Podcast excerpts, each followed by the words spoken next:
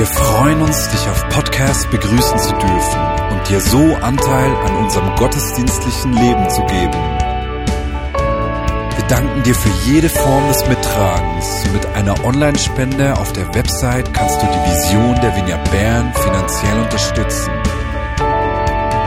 Wir wünschen dir viel Inspiration beim Hören der Botschaft und Gottes Segen.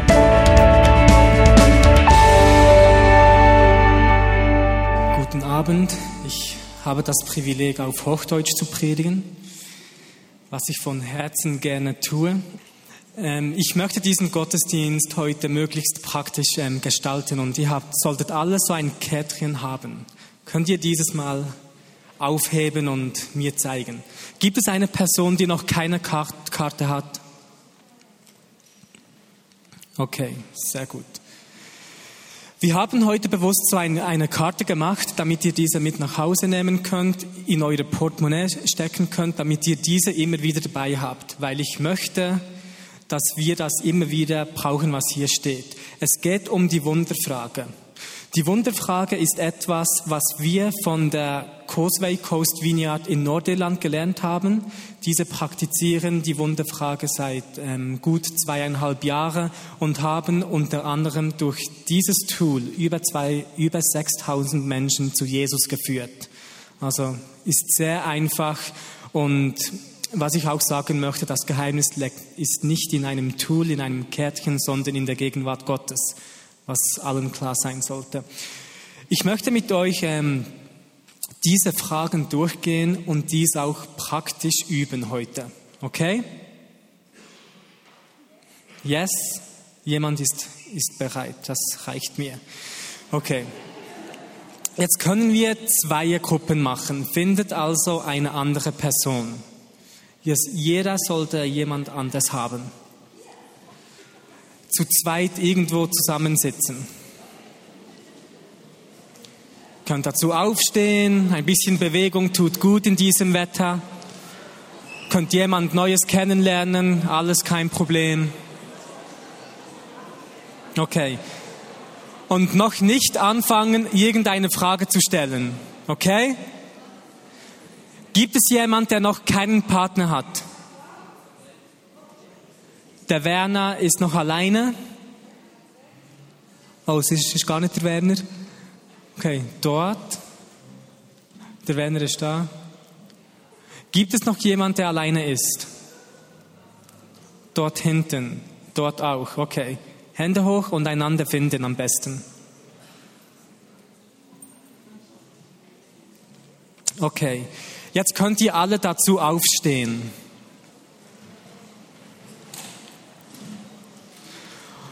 Und wir machen es jetzt so, dass die kleinere Person für die größere Person beten wird oder die Fragen stellen wird, okay? die kleinere Person wird anfangen. Und die erste Frage ist sehr einfach. Kann ich dir eine Frage stellen? Jetzt könnt ihr das tun. Und die logische Antwort als Schweizer ist ja.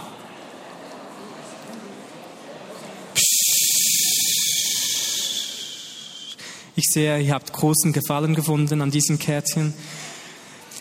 Das ist die Einstiegsfrage. Und diese ist wirklich einfach zu stellen. Man muss nicht zu einer Person gehen und sagen, ich habe einen Eindruck oder glaubst du an Gott, sondern einfach, kann ich dir eine Frage stellen? Und wenn wir das im Zusammenhang tun mit Straßenevangelisation oder du sonst irgendwo in deinem Alltag, werden die Schweizer zu 59, nein, 90 Prozent Ja sagen. Weil sie einfach anständig sind und wir das lernen, anständig zu sein hier. Ihr werdet also mit dieser Frage keine große Ablehnung ähm, empfangen dürfen. Die zweite Frage, und diese ist sehr wichtig. Wenn Gott ein Wunder für dich tun könnte, was wäre das? Und dabei ist es auch wichtig, der Person zu kommunizieren, dass es nicht um ein allgemeines Anliegen geht, sondern um ein möglichst persönliches in ihrem Leben. Weil oftmals sagen uns die Leute Weltfrieden oder dass die Hungernot ausstirbt und einfach solche allgemeine Dinge, die wir alle wollen, aber sie sind nicht wirklich zu persönlich und wir möchten wirklich persönlich mit der Person in Verbindung treten, okay? Jetzt könnt, können die kleineren, die größeren Fragen was Gott für ein Wunder tun könnte. Gut, gut, gut, super, super, super.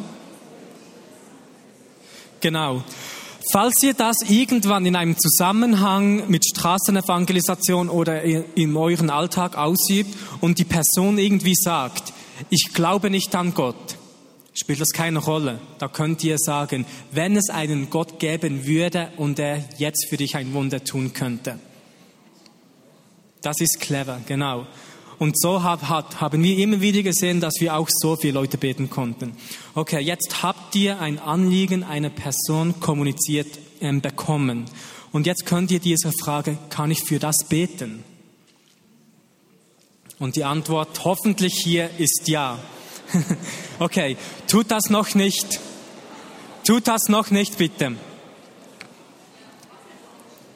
Okay, ihr habt gesehen, das ist wirklich einfach. Die erste Frage, kann ich dir eine Frage stellen? Das ist so der Eisbrecher, damit man ins Gespräch kommen kann. Und die meisten werden ja sagen. Die zweite Frage, wenn Gott für dich ein Wunder tun könnte, was wäre das? Und danach wollen wir möglichst schnell für die Leute beten können.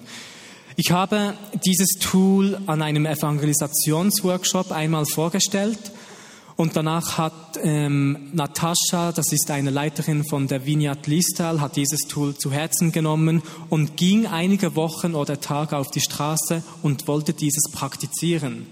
Und da ist sie auf eine, eine Gruppe Männern zugegangen und hat gesagt, hey, kann ich euch eine Frage stellen? Und sie haben gesagt, ja, okay. Und sie hat gefragt, wenn Gott für dich ein Wunder tun könnte, was wäre das?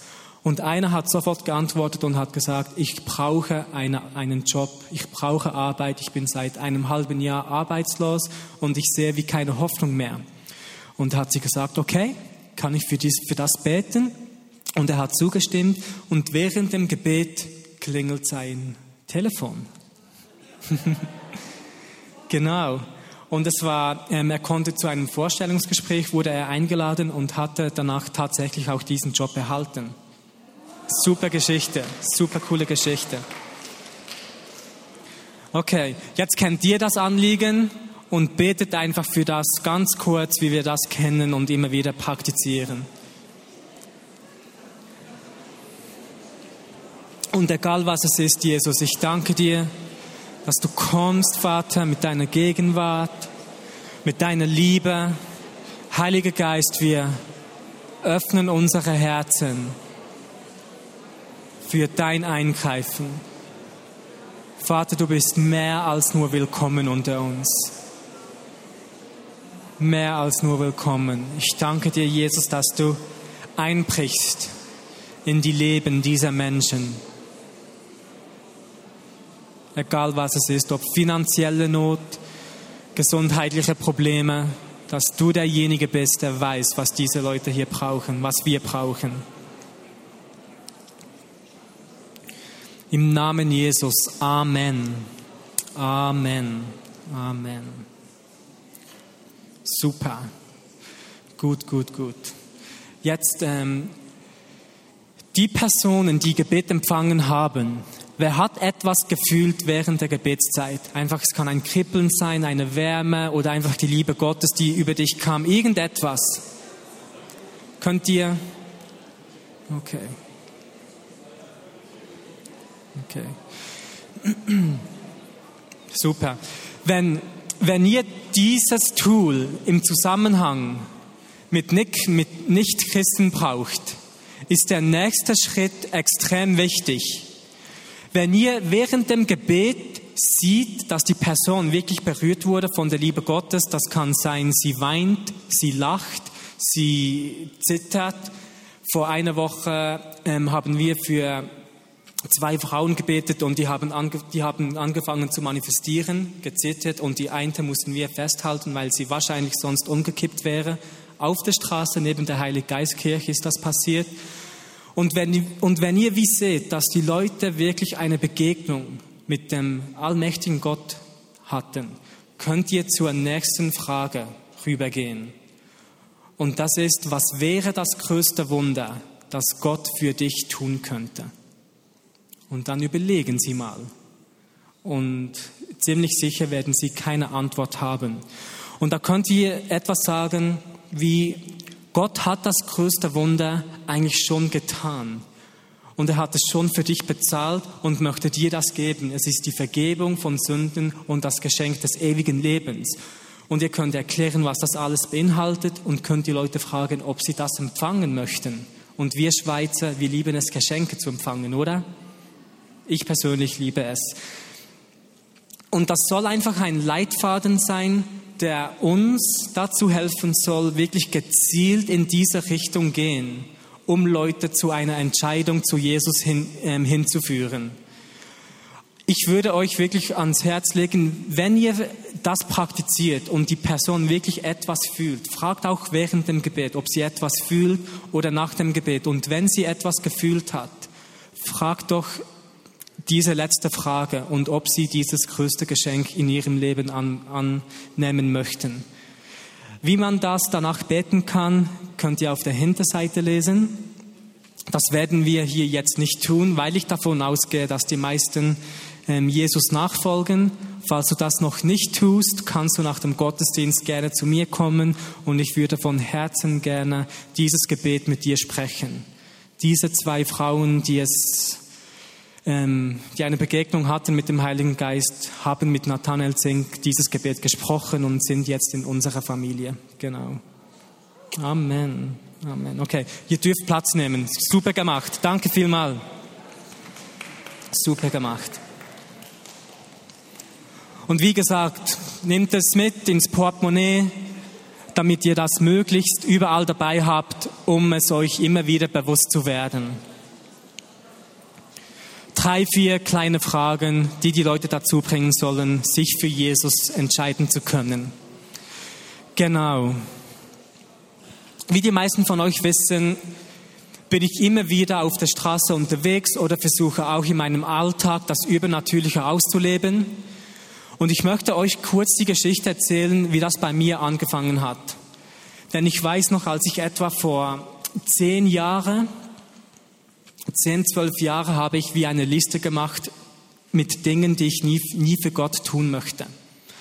Und da hat es verschiedene Dinge wie Gott, ich möchte nicht, nie Geld für dich ausgeben, ich möchte nie für dich predigen, ich möchte nie für dich für Leute beten, ich möchte nie für dich ähm, herumreisen und ich möchte nie für dich evangelisieren. Das war immer die größte Horrorvorstellung. Und ich hatte diese Liste immer wieder, wie Gott gesagt, ähm, das möchte ich nicht tun, aber ich weiß, es gibt dich, ich glaube an dich. Und, ich, und wenn ich in den Gottesdienst kam, was nicht immer der Fall war, kam ich ähm, bewusst immer zu spät, dass mich niemand sah. Und ich weiß noch, ich habe immer dort im Ecken, war ich für mich alleine gesessen. Und weil ich zu spät kam, ging ich dafür früher, damit mich auch niemand sehen konnte. Das war so ein bisschen mein Lebensstil mit, ähm, mit der Vineyard, mit der Evangelisation, wollte nichts von diesem Zeugs wissen. Und als ich danach 18 Jahre alt war, hatte ich wirklich stark den Eindruck, dass ich auf Berlin gehen soll, soll an den Einsatz, den Caroline und Marius geleitet hatten. Und ich war dort und ich habe zum ersten Mal gehört, wie Gott durch normale Menschen wirken möchte.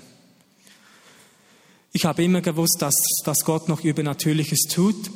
Aber als ich Marius gehört habe, als er gesagt hatte, hey, wir gehen jetzt auf die Straße, wir beten für Leute, dass diese geheilt werden, und er hat das John Wimber Fünf-Schritte-Modell vorgestellt, habe ich gedacht, oh, das ist so einfach. Fünf Schritte und die Leute werden geheilt. Und ich war wirklich dumm genug, das zu glauben und habe es auch gemacht.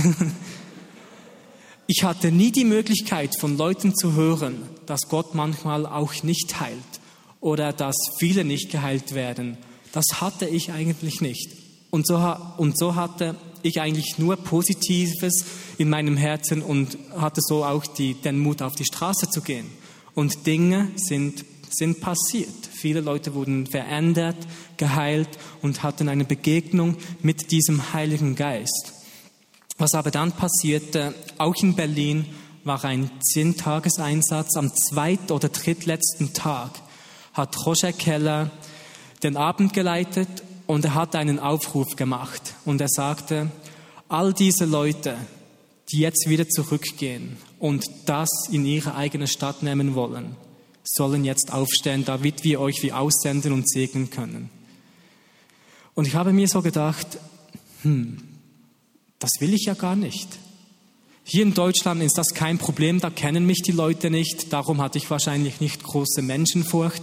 Hier kann ich tun, üben und die Sau rauslassen und danach komme ich in die Schweiz und niemand wird mich wiedersehen. Und als er so diesen Aufruf gemacht hatte, habe ich mir überlegt, ich kann das hier in Bern in der Schweiz nicht tun absolut unmöglich. Ich kann nicht zurückkommen, auf der Straße sein und all meine Freunde kommen und sehen mich, wie ich für Leute bete. Das ist mir viel zu peinlich. Und danach spricht Gott zu mir. Ich habe Eindrücke für sie, die stimmen nicht und ich hatte Menschenfurcht. Ich hatte Angst, dass ich für meine Freunde beten soll und es wird nichts passieren und ich stelle Gott schlecht dar und meine Freunde haben absolut das Gefühl, dass ich verrückt bin. Und ich bin verrückt, habe ich herausgefunden nach all diesen Jahren. Aber ich, ich wollte wirklich nicht aufstehen, weil ich ehrlich zu mir selbst war. Und ich war wortwörtlich der, der Einzige in diesem Raum, der nicht aufgestanden ist. Und ich erinnere mich, wie ich, im, im, ich war am Tisch und habe mich so gebückt und ich musste einfach losweinen, weil ich wusste, wenn ich jetzt aufstehe, lüge ich Gott an, ich lüge mich selbst an und ich lüge alle Menschen an, die in diesem Raum waren.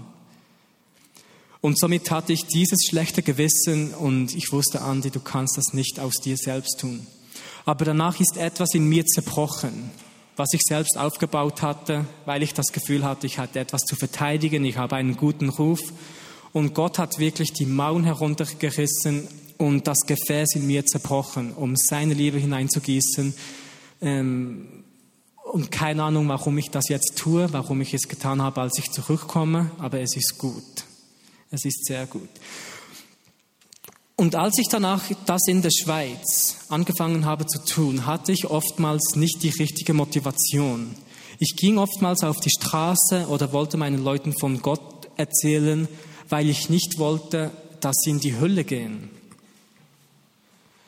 Und ich, ich will nicht sagen, dass das nicht, dass das eine falsche Motivation ist, aber ich stellte fest, dass das für mich nicht gesund war als ich immer aus der Angst, dass Leute in die Hölle gehen, auf die Straße predigen gegangen bin oder für die Leute beten wollte. Und in all diesen Jahren habe ich wie eine Veränderung durchgelebt und ich, und ich gehe heute auf die Straße und versuche nicht mehr, die Leute davon abzuhalten, in die Hölle zu gehen, sondern möchte die Leute in eine Begegnung zu Jesus hineinführen, wo sie diesen jetzt erfahren können. Es geht nicht einmal darum, für mich, Jesus so zu predigen, dass die Leute einmal in den Himmel kommen. Das ist super, aber ich möchte hinausgehen, weil ich jetzt möchte, dass sie eine Begegnung mit dem Himmel haben. Und das hat mein Leben so komplett auf den Kopf gestellt. Und auch auf der Straße immer und immer wieder ähm, erlebe ich seit diesem innerlichen Durchbruch eine größere Ausgießung des Heiligen Geistes, wenn wir für Leute beten. Gerade gestern haben wir vier Jugendliche angesprochen, zwei Frauen, zwei Männer und ich hatte einen Eindruck für eine Person. Und als ich der Eindruck für diese Person gesagt habe, hat der Gangster, was so der Leiter dieser Gruppe, hat gesagt, hey alter Mann, ich schwöre dir, dass ich diesen Tag nie mehr vergessen werde. Und das Einzige, was ich getan habe, ist einen einfachen Eindruck weitergegeben. Und ich habe ihm gesagt, hey Alter, wir haben noch nicht einmal gebetet und es ist nur ein Eindruck für eine Person. Und danach haben wir für, für diese Person gebetet. Sie wurde so berührt. Gott hat weiterhin gesprochen. Und danach hat er wieder gesagt, Herr, jetzt musst du aufhören oder ich, ich, ich, ich beginne zu weinen. Ich fange an zu weinen. Und er ist einfach nur hier gestanden und hat zugeschaut, was wir ähm, gemacht haben. Und danach ist haben uns alle gefragt, ob wir für sie beten können, ob wir in ihr Leben sprechen können. Und sie haben gesagt, dass diese Atmosphäre so etwas Einzigartiges ist. Und für solche Dinge lebe ich. Für solche, das sind die Erlebnisse, die ich immer wieder sehen will. Und es ist einfach so ermutigend zu sehen, wie, wie Gott kommt in Situationen, wo wir sagen, und ich gehe dieses Risiko ein. Wie länger, wie mehr glaube ich, dass ohne Wunder und Zeichen es unmöglich ist, Leute nachhaltig zu Jesus zu führen.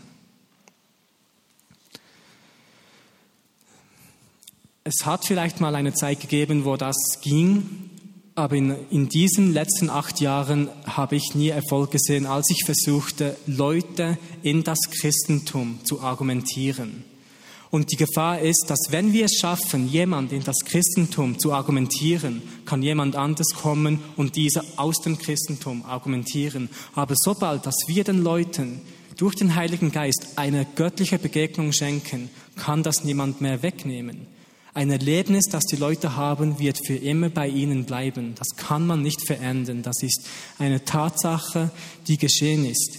Und wenn ich mir das Leben von Jesus anschaue, ist das etwas, was er immer wieder praktiziert hat.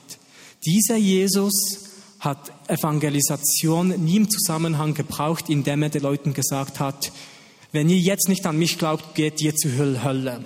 Turn or burn tu Buße oder du wirst verbrennen. Das hat er nie gebraucht in diesem Zusammenhang. Er hat auch nie wirklich über das Reich Gottes gepredigt. Was Jesus aber tat, ist, er hat gepredigt, das Reich Gottes ist nahe gekommen. Das Reich Gottes ist jetzt unter uns. Und er hat bewusst immer wieder diese Aussagen gemacht, dass immer mit dem Zusammenhang vom jetzigen Zeitpunkt gesprochen wurden. Und weil Jesus die Aussage gemacht hat, das Reich Gottes ist jetzt nahe gekommen, hatten die Leute die Möglichkeit zu fragen, Jesus, wo ist es? Jesus hat bewusst sich immer wieder in Situationen hineinbewegt, wo er demonstrieren musste, was er deklariert hat. Ein anderes Beispiel, Jesus sieht diesen Lahmen und er fordert die Leute heraus und sagt, was ist einfacher für mich zu sagen? dass seine Sünde geheilt werden, vergeben werden oder ihm zu sagen, sei geheilt und lauf wieder. Überlegt euch mal das Maß an Risiko, das sich Jesus in dieser Situation aussetzt. Leute, was ist einfacher für mich zu sagen? Seine Sünde sind vergeben. Das ist einfach zu sagen, weil ich muss nicht demonstrieren. Es braucht keine natürliche Manifestation von dem. Aber sobald ich sage, dass dieser jetzt geheilt ist, habt ihr die Möglichkeit, mich dazu zu zwingen, das zu demonstrieren, indem er wieder laufend, lauft. Und Jesus hat ihm gesagt, deine Sünde sind dir vergeben, nimm deine Sachen und gehe. Und dieser Mann hat es getan. Eine andere Aussage, die für mich absolut verrückt ist, ist im Johannes 10, 37 zu finden. Und dort sagt Jesus, wenn ich nicht die Werke meines Vaters tue, so glaubt mir nicht. Was bedeutet das? Wenn Jesus sagt, wenn ich nicht die Wunder und Zeichen meines Vaters tue, müsst ihr mir nicht glauben. Das heißt, Jesus nimmt einen Korb und stellt eigentlich das ganze Alte Testament in diesen Korb alle Propheten, die das Kommen von ihm prophezeit haben. Die Engelsbegegnung von Maria, von Josef, der Stern, der übernatürlich schien. Die drei Könige, die wussten, das ist Jesus. All diese Dinge, die auf Jesus, auf diese Person gezeigt hatten, sagte er, all diese Sachen spielen keine Rolle. Könnt ihr alles vergessen, wenn ich nicht die Werke meines Vaters tue. Das ist für mich eine erstaunliche Aussage. Glaubt mir nicht, wenn ich nicht die Werke meines Vaters tue, obwohl so viele Dinge bereits schon auf Jesus gezeigt hatten. Nahm er das Übernatürliche als diesen Punkt, die die Leute zum Vater bringen sollten. Ich weiß, das ist ein sehr hohen Standard, den ich absolut nicht erreicht habe, noch nicht. Und dennoch möchte ich nicht, dass, dass ich den Standard, den Jesus gesetzt hat, meinen Erlebnissen anpasse. Aber ich möchte dieses Standard, den Jesus gelebt hatte, setzen und versuchen, meine Erlebnisse dem anzupassen, was Jesus uns vorgelebt hat. Und er hat das auf eine so unglaubliche schöne Art gemacht. Es ist auch die Bibel, die sagt, dass die Güte von Gott die Leute zur Buße leiten wird.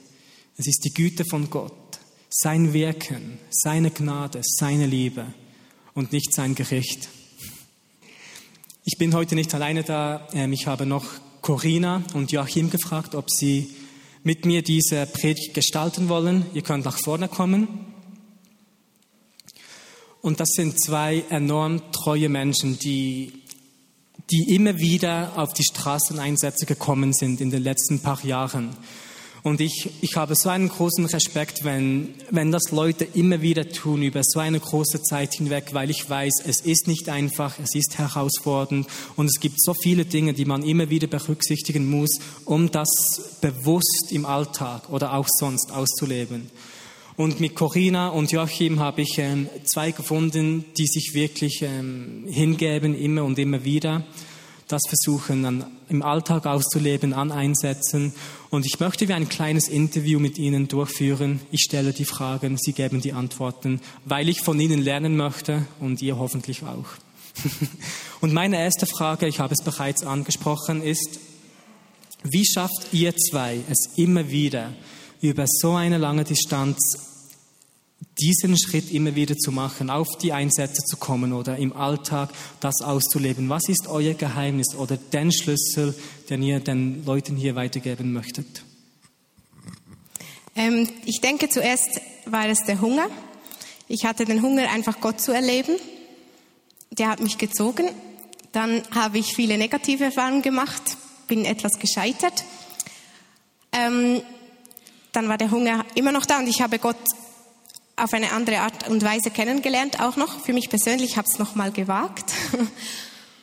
Und dann habe ich wie gemerkt, ich möchte diesen Hunger stillen und habe einfach den Entscheid getroffen.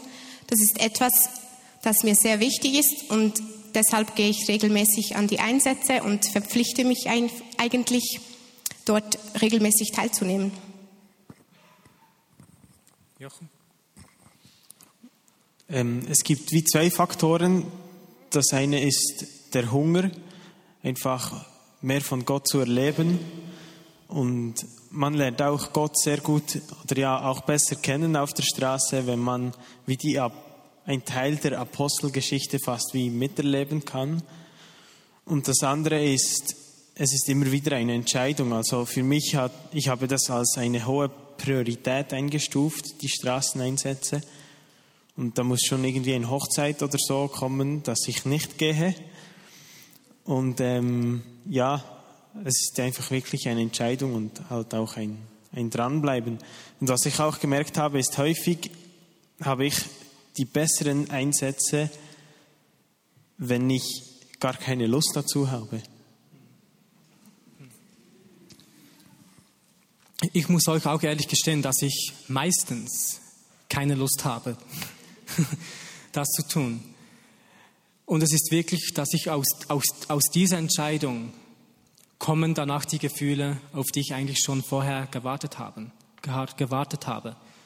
Und ich denke, dass wir oftmals zu oft hören, wir müssen mit der Liebe Gottes gefüllt sein. Das ist richtig. Aber die Liebe Gottes ist nicht in erster Linie an ein Gefühl gebunden.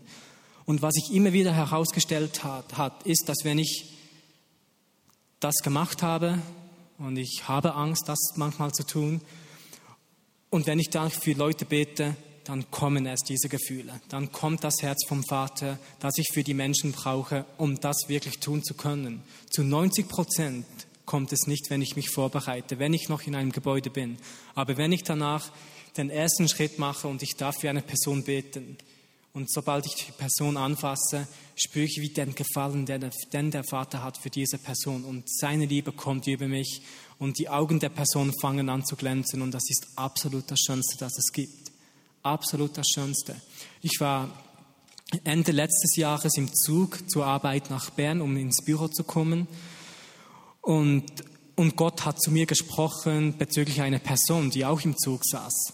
Und ich ich hatte so Angst, diese Person anzusprechen.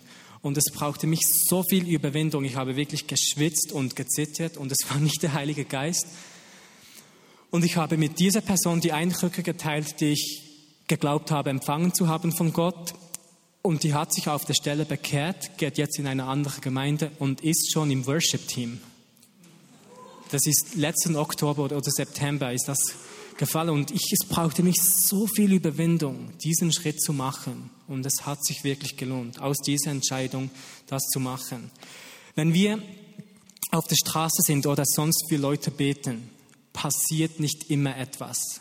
Und es ist absolut okay, wenn nicht immer etwas passiert. Es ist okay, auch enttäuscht zu sein und sich selbst nichts vorzuspielen. Und darum ist meine nächste Frage, Corinna, wie gehst du persönlich mit Enttäuschungen um? Was löst das in dir aus? Und wie gehst du vor Gott mit diesen Dingen? Ähm, ich bin einfach sehr ehrlich. Ich ähm, spreche meistens gerade auf der Straße mit Jesus darüber. Sehr ehrlich. hey, das ähm, ist ja total nicht cool, dass nichts passiert ist. Oder ich mache mich doch da nicht absichtlich zum Affen. ich, ich diskutiere da wirklich sehr ehrlich mit Jesus und lasse ihn eigentlich auch in meine Enttäuschungen reinkommen.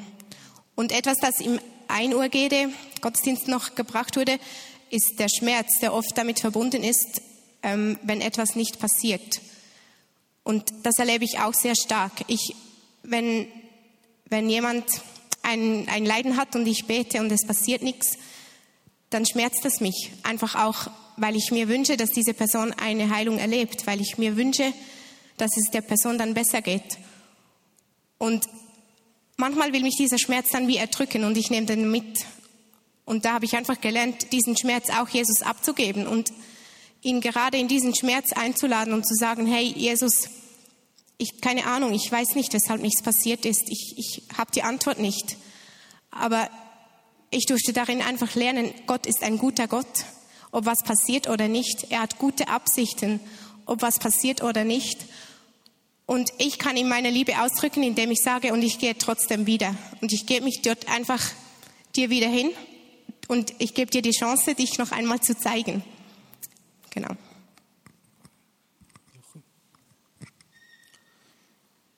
Also wenn ich für jemand bete und das passiert nichts oder ich, oder ich versuche Gottes Stimme zu hören und es stimmt nicht, dann habe ich wie in diesen Jahren gelernt, es einfach abzuschieben auf Jesus. Dann sage ich einfach, Jesus, das ist dein Problem. Ich habe gemacht, was ich kann. Du bist selber schuld, weil diese Person äh, enttäuscht ist, weil heilen kann ich sowieso nicht. Und ja, es ist Problem nicht meiner Stufe.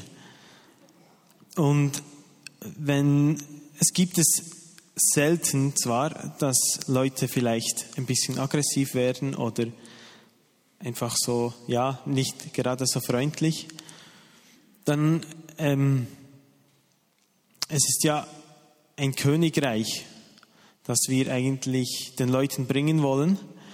Und wenn wir einen Polizisten, einen, einen Soldaten oder sonst einen Beamten, wenn diese beleidigt werden, dann beleidigt man eigentlich das, das System oder die Regierung. Und das habe ich auch wie so ein bisschen merken müssen. Hey, wenn, wenn ich auf der Straße bin im Auftrag von Gott, dann sind diese Beleidigungen oder dieses Unfreundlichsein, das muss ich nicht auf meine Person nehmen. Sehr wichtiger Punkt. Selbstablehnung ist eine große Angst, die die Leute haben. Und ich sage mir einfach, hey, wenn mich jemand ablehnt, lehnt er nicht mich als Person ab, sondern das, was ich ihm offerieren will. Und das hilft sicherlich auch gut. Ich kann mich noch erinnern, als ich in 2009 an einer Konferenz an der Causeway Coast Vineyard in Nordirland teilnahm. Und Mark Marks, der eine große Inspiration von meinem Leben ist, hat gepredigt und er hat uns ähm, gezeigt, wie man für Leute beten kann. Und er hat für jemand gebetet, die wurde geheilt. Und danach hat er gesagt, okay, jetzt möchte ich für irgendetwas beten, das ich noch nie in meinem Leben gesehen habe. Und da war eine Frau, der dort, die hatte ein Glasauge. Und er hat gesagt, das ist cool, ich möchte sehen, wie das zu einem richtigen Augen transformiert wird. Und diese ging nach, vor, nach vorne und wir haben uns alle um diese Frau gestellt. Und Mark hat gebetet, wir haben mitgebetet. Und ihr könnt euch nicht vorstellen, was für eine Atmosphäre in diesem Raum war. Es war wirklich so etwas vor einer krassen himmlischen Atmosphäre und wir hatten wirklich alle der Glaube, dass wenn er seine Hand wegnimmt, dort ein richtiges Auge ist. Das ist wirklich einer dieser Momente, den ich nie wieder vergessen werde. Er hat diesen Moment auch beschrieben in seinem Buch, dass dort wirklich eine spezielle Atmosphäre war, die in diesem Raum hineinkam. Und dann nahm er die Hand weg und das Glasauge war noch dort. Und ich, ich war so, das, ich war völlig verwirrt. Also das kann doch nicht sein. Es war so eine krasse Atmosphäre und alle haben das Gefühl. Der Glaube war so etwas von unglaublich und diese Frau ist nicht geheilt. Und ich stand so und jemand ging zu Mark und hat gesagt, Mark, bist du jetzt nicht ein bisschen enttäuscht? Sei ehrlich mit mir. Und er hat diese Person angeschaut. Nein, weil es geht ja nicht um mich. Mein Job ist es zu beten, sein Job ist es zu heilen. Und ich habe das gehört und habe gedacht, wow, wow. Wenn wir für jemanden beten, können wir die Verantwortung wirklich Gott übergeben. Das ist wirklich ein sehr wichtiger Punkt. Meine letzte Frage. Corinna, sagen wir, David Krebasch hat eine Zeitmaschine entwickelt und du hast die Möglichkeit, zu deinem ersten Einsatz zurückzureisen mit all deinem Wissen und Erfahrungen, die du hast, was würdest du dich, was würdest du dir selbst sagen, bevor du das erste Mal auf die Straße gehst mit all diesen Dingen, die du jetzt gelernt hast? Es gibt keinen Grund, dass ich mich für das Evangelium schämen müsste. Das ist gut. Du hättest dir auch sagen können, in vier Jahren wird David eine Zeitmaschine erfinden. Joachim, was würdest du dich selbst sagen? Ich würde mir ein paar einfach Tipps und Tools verraten, wie man clever auf Leute zugehen kann, so wie zum Beispiel diese Wunderfrage, weil ich habe herausgefunden, dass in verschiedenen Städten verschiedene Sachen funktionieren oder eben nicht. Und einfach so ein bisschen das Gefühl für Bären würde ich mir ein bisschen vermitteln, weil als ich angefangen habe, hatte ich so einen Hunger, ich war gar nicht richtig zu stoppen. Okay, ähm, wenn ist der Gottesdienst auch fertig? Jetzt, äh, ähm, ich werde noch beten zum Abschluss, einfach ähm, uns so richtig segnen. Auf Hochdeutsch natürlich. Da ist die Salbung stärker. Ihr dürft eure Hände oder Füße aufs Herz legen, was immer das einfacher geht. Und, und Vater, ich, wir danken dir einfach wirklich von ganzem Herzen. Gibst du uns diese Möglichkeit, von dir gebraucht ähm, zu werden. Und, und ich bitte dich, Jesus, dass du uns wirklich von Tag zu Tag neu aufzeigst, wie groß dein Herz für unsere Stadt ist, Jesus. Ich bitte dich darum, Herr, dass wir die Leute von deiner Sicht aus sehen können, die Situation von deiner Sicht ähm, sehen können, Vater.